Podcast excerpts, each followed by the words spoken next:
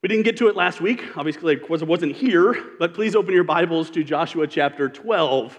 We're going to be continuing our sermon series in the book of Joshua, starting in Joshua 12 this morning. And I want to warn you briefly about our approach. It's going to be a little different than it typically is because we're going to be covering 12 through 19 in our time together this morning. Um, as a result, we're going to be skipping over a little bit. We're not going to read every single verse, partially because there's a tremendous amount here, and partially because you don't want to hear me butcher the number of names that you find in this text here this morning. George recommended that rather than preaching, I just read all 242 verses in our time together. I, I, I didn't think that was such a great idea. Much as I respect George's wisdom and experience, uh, which reminds me, I want to take a moment. I want to thank George for his willingness to preach for me last week as I uh, got up Saturday morning and was not feeling well. Turned out it was strep throat, and so uh, I was not able to preach, um, but I was really thankful for George and his willingness to be there. I particularly understand the challenge that George faces because I used to be that guy. When Tom would get sick on Friday night or Saturday morning, I was the one that would get the text message saying, Hey, do you have anything ready to preach? And so I really appreciate George's willingness to step up at last minute and uh, preach. Hopefully, his message was an encouragement to you.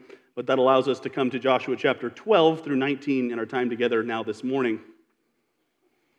There was a question that I found bugging me, and I expect I'm not alone in this. Do you have any unfinished or partially finished projects that kind of linger in your home? Maybe in your home or in your apartment, things that you have had on your to do list for a long time but have never quite found the time to finish. Over the last few weeks, Jenna and I have been trying to get our house ready to sell, trying to move into Lincoln, as some of you know. And I've been staggered by the number of items that I've lived with for several years in partially finished status. Things I started when we moved into the house eight years ago, but never quite got around to finishing. Things like the landscaping rock, which is entirely finished around our entire house with exception of two like five foot stretches. Things like our basement trim, which I sanded and primed and painted, but never got back around to adding the second final coat to. Things like our kitchen, which my wife will tell you is painted half gray and half this weird dark color of purple. I'm going to get it done, I promise. The list could go on and on and on. Things that I have gotten half done and never quite gotten around to finishing. And I expect I'm not the only one that struggles with that. It's easy to fall into this trap, to start a project, to get to the point where it's nearly done and then stop working on it and never come back to it. Maybe it's a shift in your kids' schedules, maybe it's a life change, or maybe it's starting another project. Somehow we get away from the thing we were doing and eventually find that we never get back to it. And if you go on long enough not getting back to it, don't you find that you become oblivious to the fact that it never got done. You find yourself walking right past that project and you don't even notice that it isn't finished anymore. Am I right? In short, we get comfortable with having the job incomplete. Now, why do I mention that?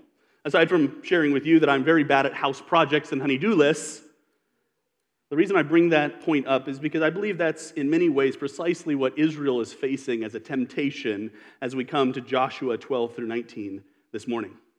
God has brought them into the land, and over the course of seven long years of battle, He has conquered every enemy they have faced. One by one, their foes have been subdued, and the land has been conquered. Well, nearly completely conquered.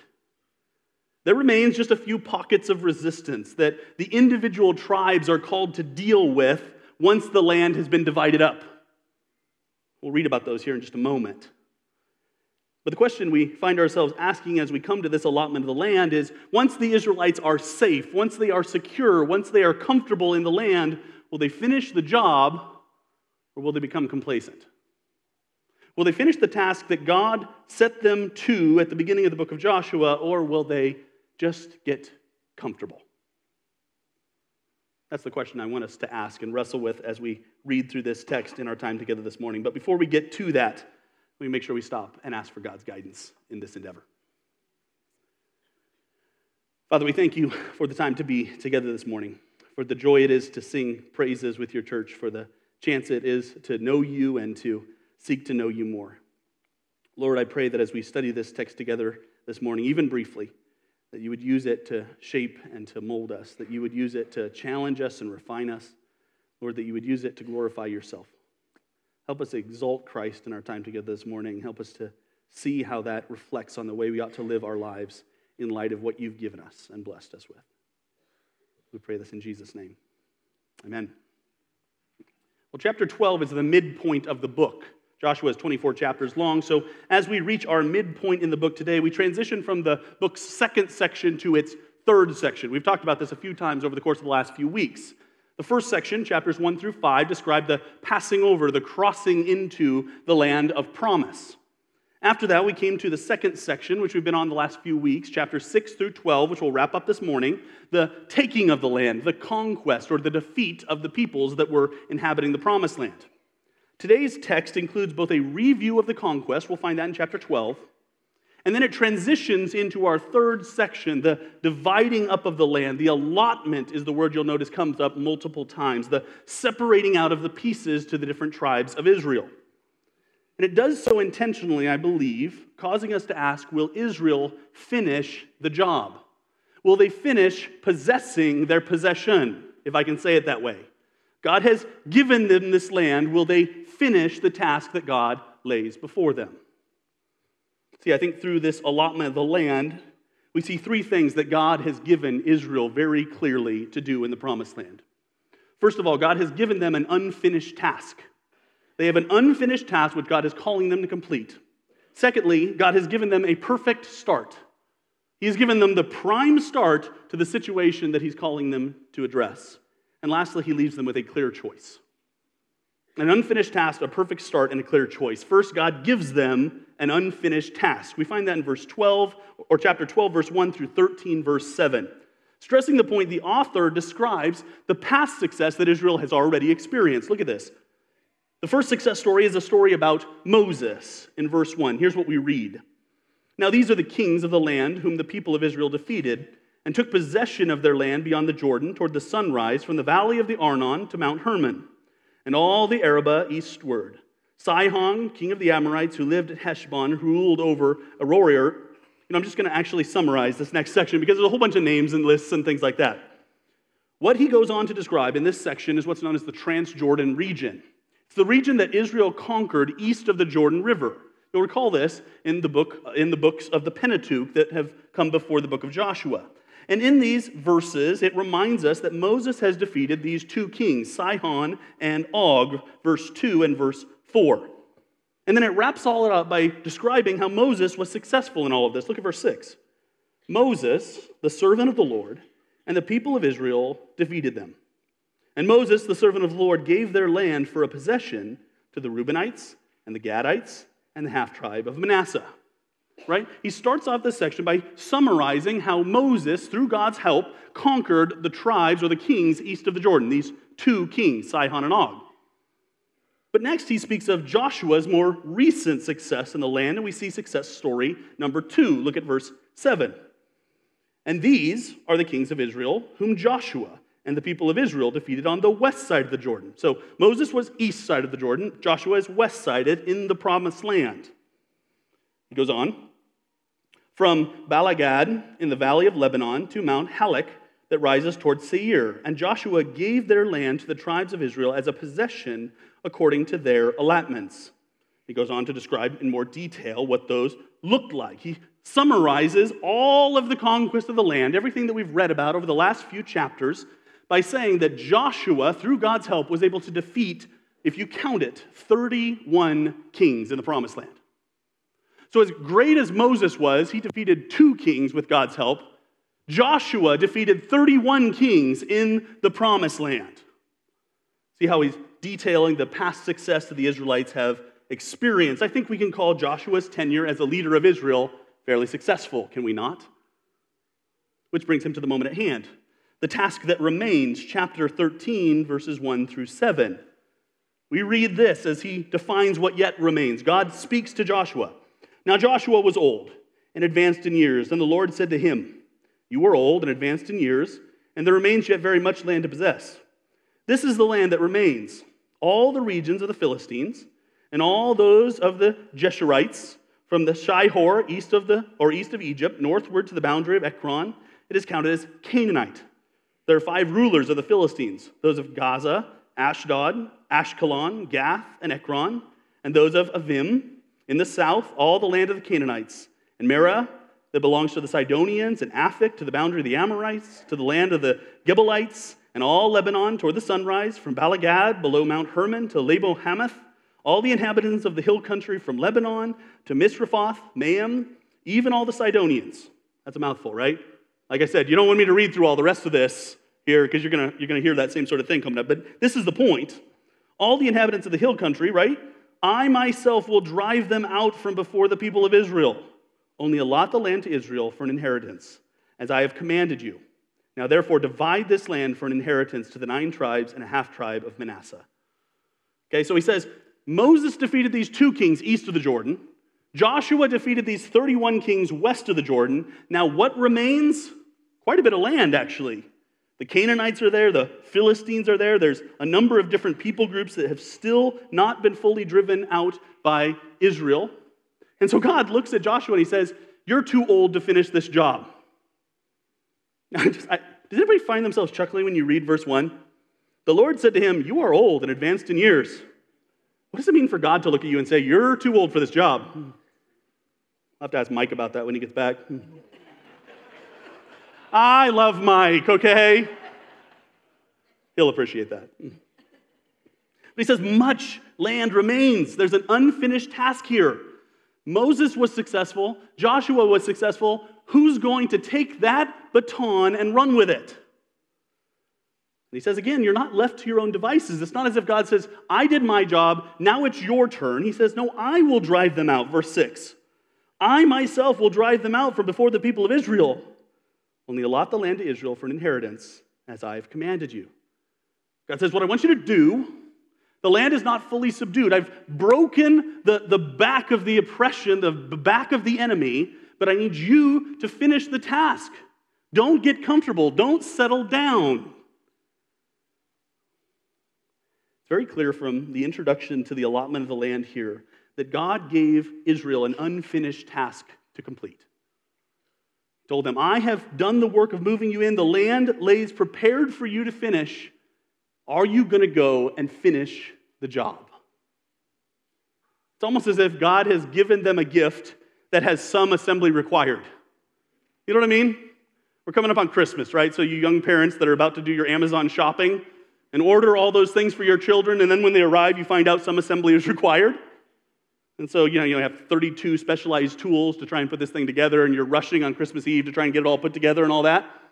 Some of you know exactly what I'm talking about. Some of you are going to find out here in a few weeks.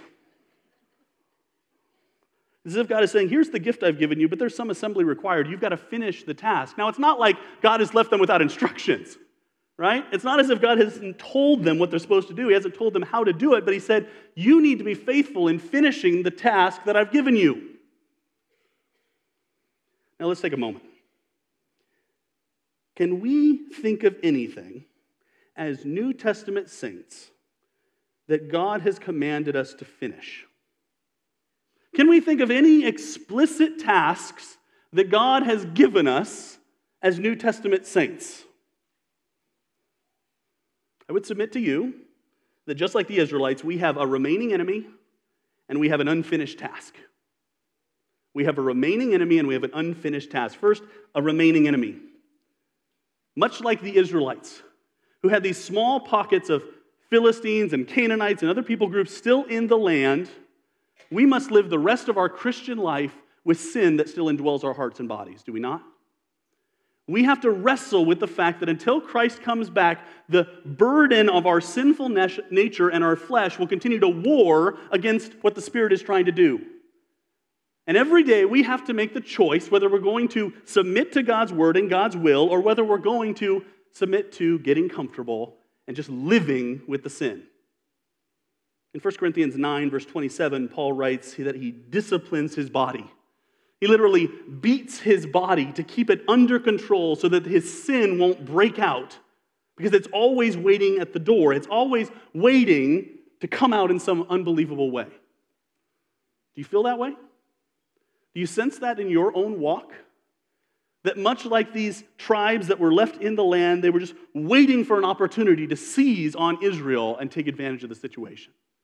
Our sin sits at the door waiting for an opportunity to come out.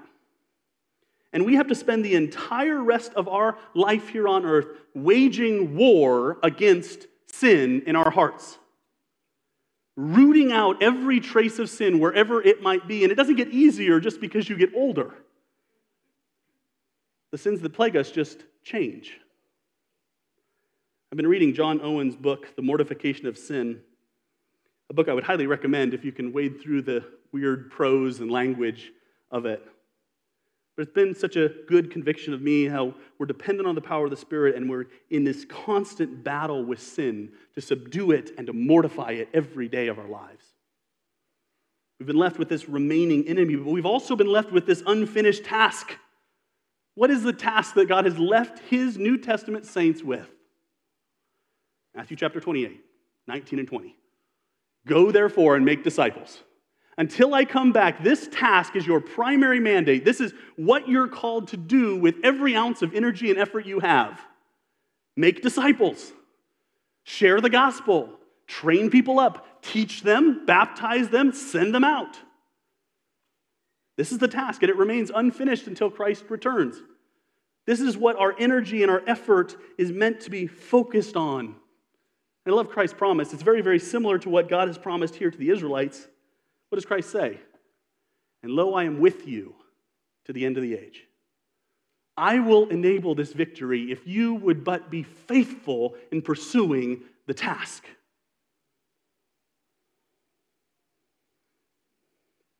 We're not called to save people. We're not called to make it happen. But we are called to faithfully do what God has commanded us to do. That means mortification and putting to death the sin in our own hearts every day. And that means laying our lives on the line to see people won for the sake of Christ. We have a remaining enemy and an unfinished task. We'll explore that more here as we go on. And both these things remain until Christ returns. But Israel wasn't just given an unfinished task to complete here, God also gave them the perfect start on it. And we see that here in this next section. Now you'll notice I have chapter 13, verse 8 through 1951. Not going to read all that. We're going to skim over the top of that. But let me do uh, or make an effort here to give you some sense for what the structure looks like, for how this part of the text of Joshua breaks down. There are two major geographic sections that we find in chapters 13 through 19. And they follow the geographic sections we've already introduced.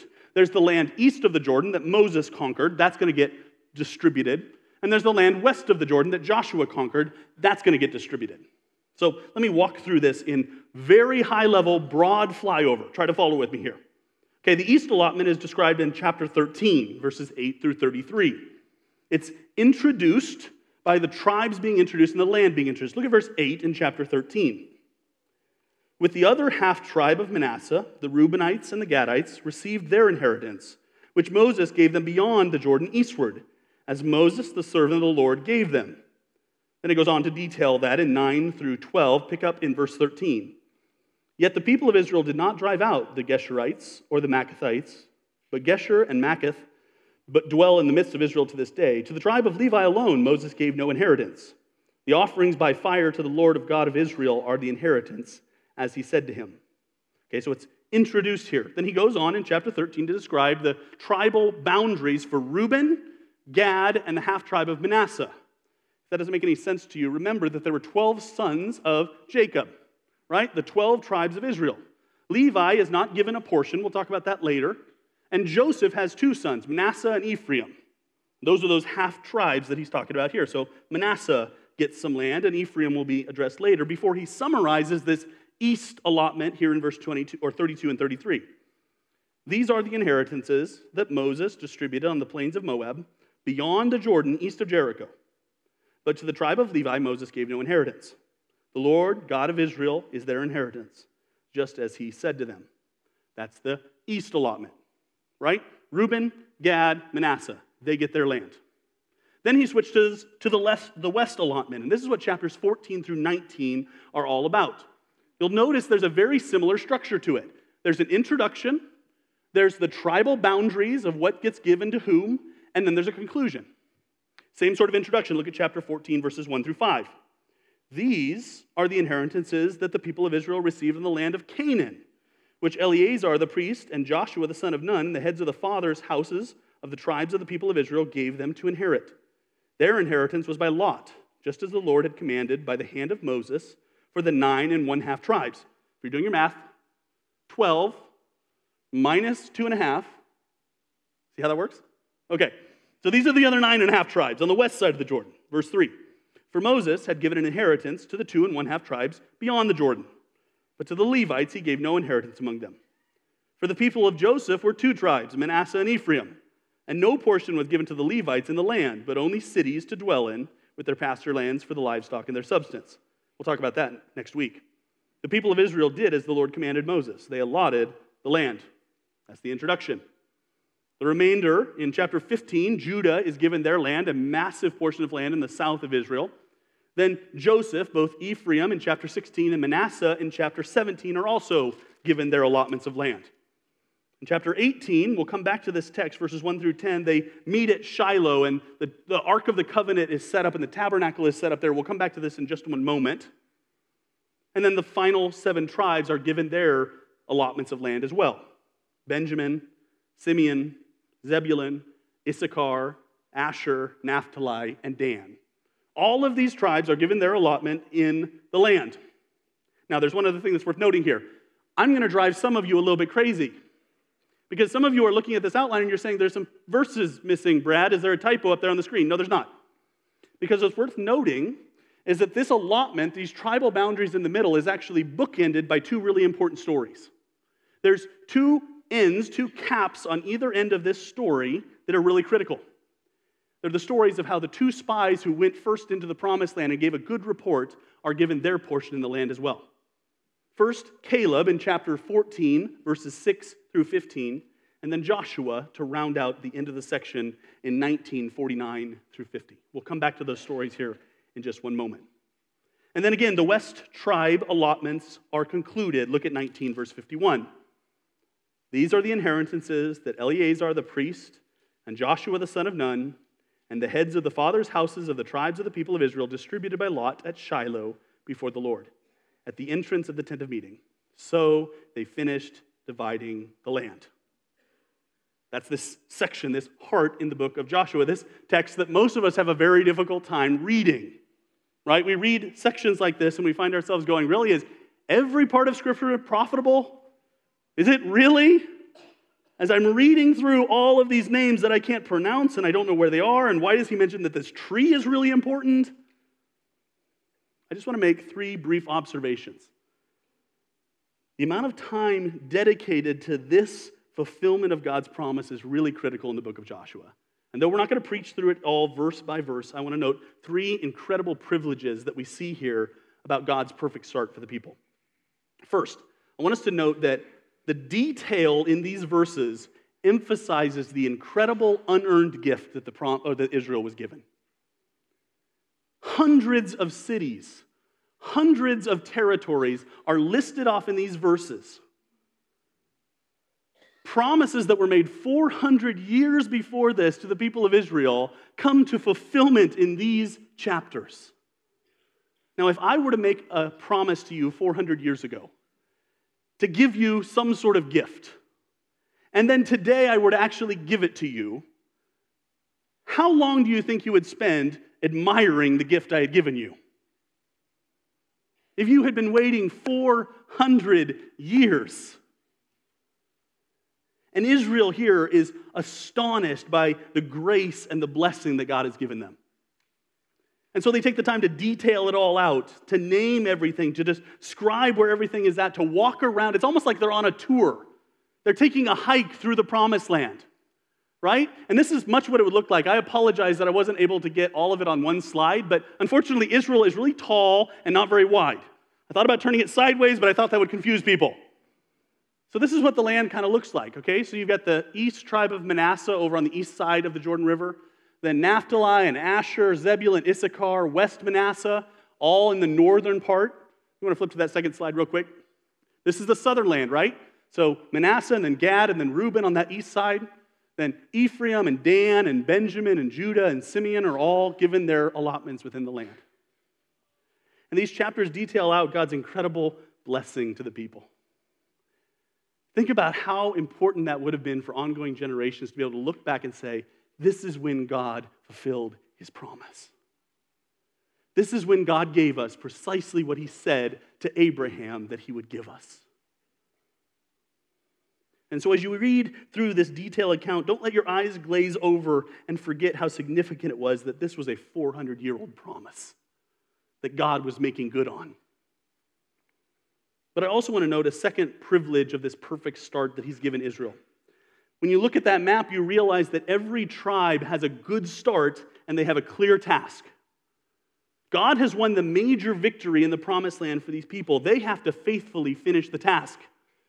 And those unfinished pockets of resistance are located in a number of different tribes. And this is the call for them to finish what God started to possess their possession, to be faithful in pursuing the promise that God had given them. So it emphasizes the incredible unearned gift that they're living in cities that they didn't build. It is a reminder that they have a clear task and objective that they're called to faithfully pursue it's also helpful to remember that God in this text sets apart a whole tribe to help guide them into that. One of the things you'll note if you read through this entire section a few times is you'll notice the preeminence of the tribe of Levi and the priests.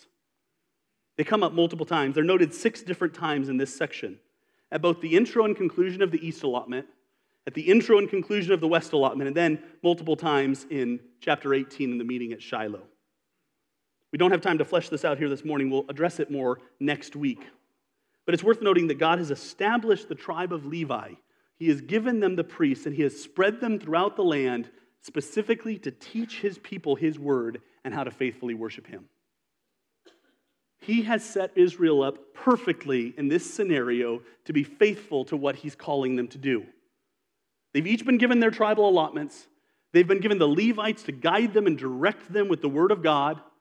And they've been given this incredible unearned blessing on the part of God. God has given them the perfect start to their task. Kind of reminded me as I was thinking through what we see here and what was left to be un, or left to be done. It's, it's kind of like smart goals. Anybody familiar with smart goals and business practices? Any goal that is supposed to be smart is supposed to, it's an acronym, right? It's supposed to be specific, measurable, achievable, relevant, and time based. Now, my desire here isn't to endorse business practices with the Word of God. That's not my point. But very similar to that, God gives Israel goals that are very straightforward. He says, This is the land that I want you to possess. These are the cities and these are the peoples that I want you to drive out. I will go with you to help you achieve it. And if you don't, you're going to be led astray by the people in their worship of foreign gods. We read about that in Deuteronomy 7. It says, This is the task. Are you going to do it or are you going to leave it undone? That's true of us too, isn't it? That we have also been given a perfect start to the task God has laid before us, have we not? Both the task of fighting sin and the task of disciple making are based upon what Christ has already done. We can defeat sin today in our lives because of Christ's victory over sin. That's what Romans 6 is all about. Paul writes, You were once slaves to sin, and now you're slaves to righteousness. You had no choice but to sin before. Now Christ has given you the ability to have victory over sin. What are you going to do with it? Are you going to fight? Are you going to get comfortable? This fighting sin becomes possible because of Christ's victory, because he's done the work of defeating sin once and for all. But disciple making is just as much built on the perfect start that we've been given. Disciple making, the Great Commission, is possible because of Christ's sacrifice. The only reason we can pursue this task that Christ has given us is because of the perfect start that Christ has given us because he has achieved everything that needs to be achieved and he's given us the gospel. Second Corinthians would say you have this treasure in jars of clay. You have this incredible message housed in, inside of fallible, fallen people. Are you going to share it with somebody or are you going to keep it hidden? Are you going to let the light out or are you going to bury it under a bushel? Disciple making can seem like an insurmountable task. Do you find yourself intimidated as you try and share the gospel with those around you? As you try and share the reason for the hope you have, as you try and share why you have put your faith in Jesus Christ, I would submit to you that if you're intimidated by the task, it's because you don't realize the perfect start that God has given you. Your job isn't to save people, your job is to simply share what He's given you. You have the truth of the gospel, you have the Word of God, you have the Holy Spirit, you have everything you need to finish the task that God has called you to finish. Are you going to step out? Are you going to move forward? Are you going to rest and trust in the promises that God has given? Or are you going to get comfortable?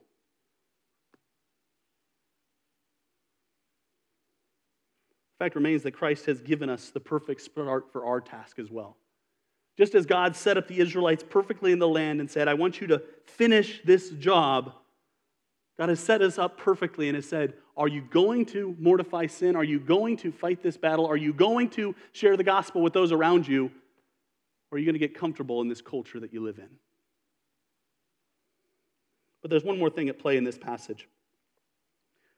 One more thing that I want to make sure we note because an unfinished task and a perfect start imply that Israel also has a clear choice. They have a clear choice. If you read through this whole section, you'll also notice that the author sprinkles in some very select, carefully chosen stories. A number of little miniature stories meant to highlight a couple of things for us. I think the author here, I suspect Joshua, is laying out the two options before the Israelites.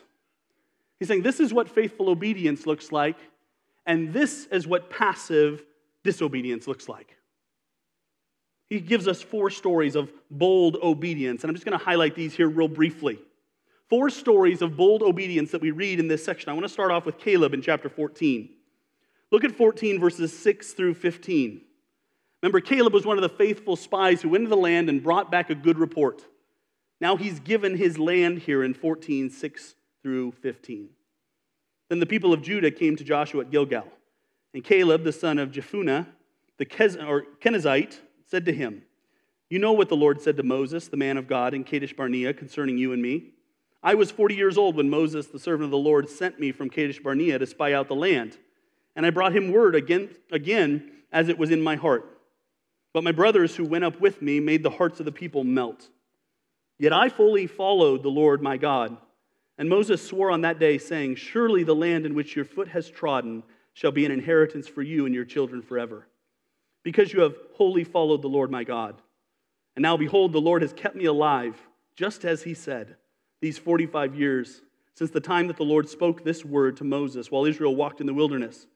And now, behold, I am this day 85 years old. I am still as strong today as I was in the day that Moses sent me. My strength now is my strength was then for war and for going and for coming. So now give me this hill country of which the Lord spoke on that day, for you heard on that day how the Anakim were there. Remember, the Anakim were the giants that they faced, with great fortified cities. It may be that the Lord will be with me, and I shall drive them out just as the Lord said. Then Joshua blessed him, and he gave him Hebron to Caleb the son of Jephunneh for an inheritance. Therefore, Hebron became an inheritance of Caleb the son of Jephunneh the Kenizzite to this day because he wholly followed the Lord, the God of Israel. Now, the name of Hebron formerly was Kiriath Arba. Arba was the greatest man among the Anakim, and the land had rest from war. See how incredible that is? Caleb is part of the original 12 spies that go into the land. He and Joshua bring a good report. The other 10 cause the people to rebel against God, and Joshua and Caleb have to wait 45 years for the promise that God gave them to be fulfilled. And yet, 45 years later, Caleb holds on to that promise and said, God said this, and I trust him today. I can't help but be inspired by Caleb's bold obedience here. In chapter 15, we get a story of Othniel, who becomes Caleb's son in law because he boldly goes out and conquers a city that Caleb says, Whoever conquers this city, I'll let my daughter be married to you. It's a strange story for those of us that don't really understand arranged marriages in our day today. But it's worth noting, at least, that for Caleb's part, what he does is he looks for a man that is faithful to God's promises as a son in law. Just food for thought there for those fathers with daughters out there. What are you looking for in someone who would marry your daughter? Someone that makes a lot of money? Is it someone that does any number of different things, or is it someone that's faithful to God's promises? And young ladies, what are you looking for in a husband? Othniel exemplifies trust and faith in God. And as a result, he's given this city. I encourage you to read about it this afternoon. In chapter 7, or 17, verses 3 through 6, we run into Zelophehad's daughters. It's a fascinating story. Again, I would encourage you to read it this afternoon. But these daughters, this man doesn't have any sons, and yet he's been promised this inheritance in the land. And so these daughters boldly go to Joshua and they say, We've been promised an inheritance. We've given this, or we've been promised this reality. And they stand up and remember God's word. Again, I'm not going to go into detail on that. And then in chapter 19, verses 49 and 50, we read about Joshua's boldness. I love this ending in some ways to Joshua's leadership here at the end of chapter 19.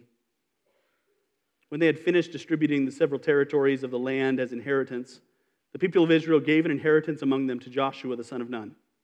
By command of the Lord, they gave him the city that he asked, Timnath Serah, in the hill country of Ephraim, and he rebuilt the city and settled in it. Joshua, just like Caleb, was one of the faithful spies, and he's given an inheritance. He's given a city here in the land. And I love how humble that ending is for Joshua's leadership. Joshua doesn't hold on to the authority, he doesn't try to become a king like so many in the book of Judges do. He simply rests in the inheritance that God has given him for his faithfulness. And I think all four of these stories seem to hold out the possibility to Israel of individuals who faithfully obey God's commands and what God does for them. All four of them boldly say, God has promised, we will trust him. God has promised to do this, we will rest and trust that he will be faithful to it. And as a result, all four of them are reminders of how God rewards those that are faithful to him. But the author also takes pains to remind us that Israel failed to complete their task as a whole. And we also see five examples of Israel's passive failure in these chapters as well. Flip back to chapter 13. First, we see the failure of the Transjordan tribes, those tribes that were east of the Jordan River. In chapter 13, verse 13, we read Yet the people of Israel did not drive out the Geshurites or the Maacathites, but Geshur and Maacath dwell in the midst of Israel to this day. Reuben and Gad and this half tribe of Manasseh got complacent.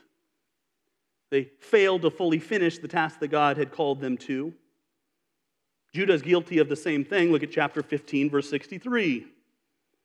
At the end of this long list of cities and regions that Judah is given, in verse 63, we read, But the Jebusites, the inhabitants of Jerusalem, the people of Judah could not drive, or they, the people of Judah could not drive out. So the Jebusites dwell with the people of Judah at Jerusalem to this day. And Judah got comfortable with the peoples of the land living among them. How about Ephraim? Look at chapter 16, verse 10. However, they did not drive out the Canaanites who lived in Gezer. So the Canaanites have lived in the midst of Ephraim to this day, but have been made to do forced labor. Okay, so they made them servants, but they didn't drive them out. We note Manasseh's failure in chapter 17, verse 12 and 13. Yet the people of Manasseh could not take possession of those cities, but the Canaanites persisted in dwelling in that land. Now, when the people of Israel grew strong, they put the Canaanites to forced labor, but did not utterly drive them out. And in some ways, these four stories are the success stories among the Israelites, the more bold of the 12 tribes, because everything after chapter 18 we read this. Look at chapter 18, verses 1 through 10. Then the whole congregation of the people of Israel assembled at Shiloh and set up the tent of meeting there. The land lay subdued before them. There remained among the people of Israel seven tribes whose inheritance had not yet been apportioned. Listen to Joshua's words here in verse 3. I think these are critical. So Joshua said to the people of Israel, How long will you put off going in to take possession of the land which the Lord, the God of your fathers, has given you? See what's going on here? We note the boldness of these tribes who have gone into the land to take possession on some level, but they've all failed. And then we get to chapter 18. Joshua looks at the remaining seven tribes and says, Why aren't you doing anything? Why are you sitting here passively? How long will you wait to do what God has called you to do? In the following verses, he sets up a plan for the people to go out and to break up the land, and they cast lots and distribute the land to the different tribes. But the story still stands as a reminder of Israel's passive failure.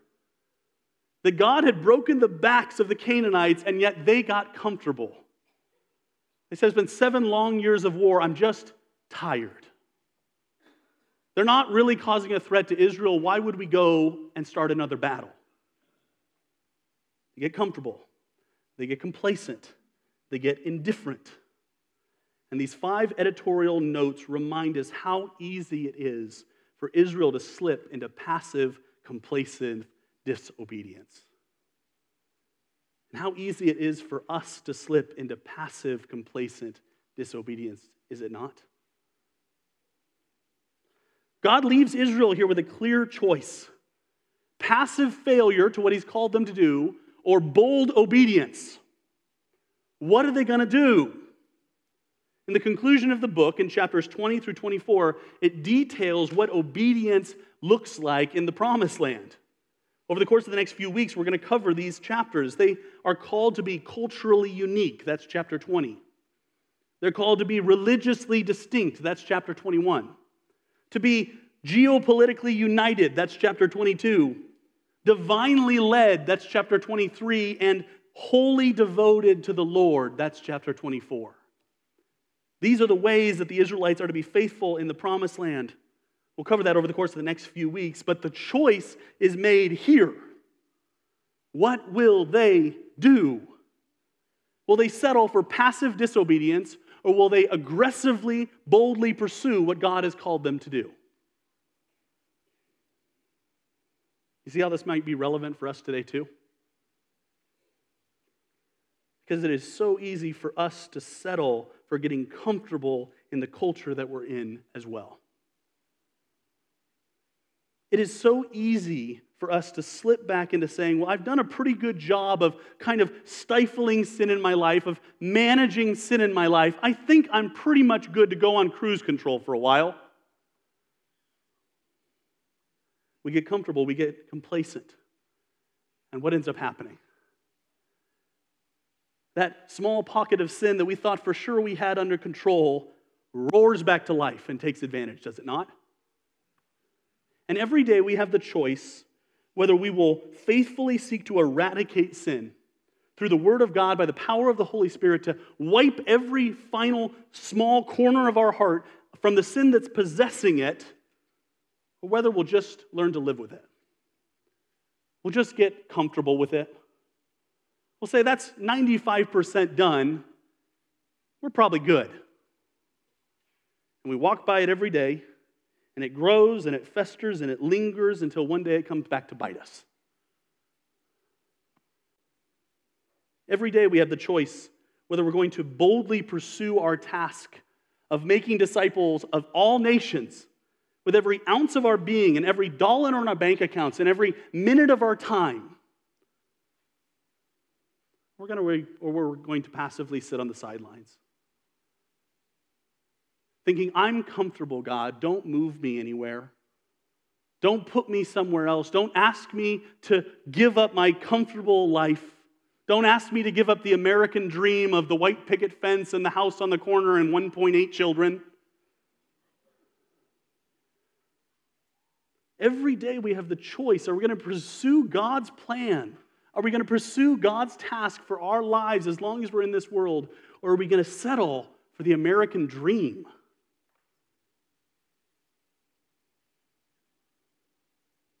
Every day we face this clear choice passive failure, bold obedience.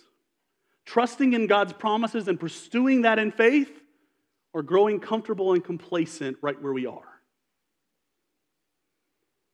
Israel's allotment is an incredible reminder in many ways. It's a reminder of God's fulfillment to his people, of God's plans coming to fruition. It's a reminder of the ultimate hope in heaven that we one day have that Corey spoke of. But in this book, I think it primarily functions to remind us that just like Israel, we have been given an unfinished task. Are we going to mortify sin in our lives? Are we going to pursue the Great Commission with everything we have? Are we going to sit idly by? God has given us this perfect start. He has set us up with everything we need to be faithful, all that we need for life and godliness. Are we going to capture those? Are we going to remind ourselves of those promises? Or are we going to grow complacent and indifferent? We stand with a choice before us, just like Israel bold obedience, passive failure. And the painful part is if you've read beyond this in your Bibles, you know that the next book is the book of Judges. For those of you that don't know, the book of Judges functions like the opposite side of a coin to the book of Joshua. Everything that one generation accomplishes for God in the book of Joshua, the next generation lets go in the book of Judges. The political unity that they've achieved in these 12 tribes, they end up fighting with each other in Judges. Their faithfulness to God and His law, they end up totally rebelling against in the book of Judges. Their worship and following the Levites here in Joshua, they totally abandon, and the Levites are primarily negative in the book of Judges. Everything that God calls them to faithfully do in the book of Joshua, they fail to do in the book of Judges. So ultimately, the people of Israel, when faced with this, are you going to finish the task or are you going to get complacent? They settle for complacency. They choose the easy option, they choose the easy route, and they settle in and get comfortable with their sin. I pray that that won't be true of us as a church. That we won't get comfortable with our sin, that we won't get comfortable with the fact that billions of people are on a dead trajectory for hell, and we're called to preach the gospel to them. I pray that that won't be true of you. That you won't just settle for unfinished jobs, walking by them every day, totally oblivious to what God is calling you to finish. I pray that that won't be true of me. That we will choose bold obedience rather than faithful indifference and failure. So I ask you, here this morning, before you go home, what area of life is God calling you to finish the job? What area of life have you grown complacent? What sin is hiding in the corner of your heart? What indifference to the call and the commission of God is in your life that God is calling you today to faithfully pursue? Until he comes back or he calls you home. The task is clear. We've been given everything we need. All that's left to do is choose. Let's pray.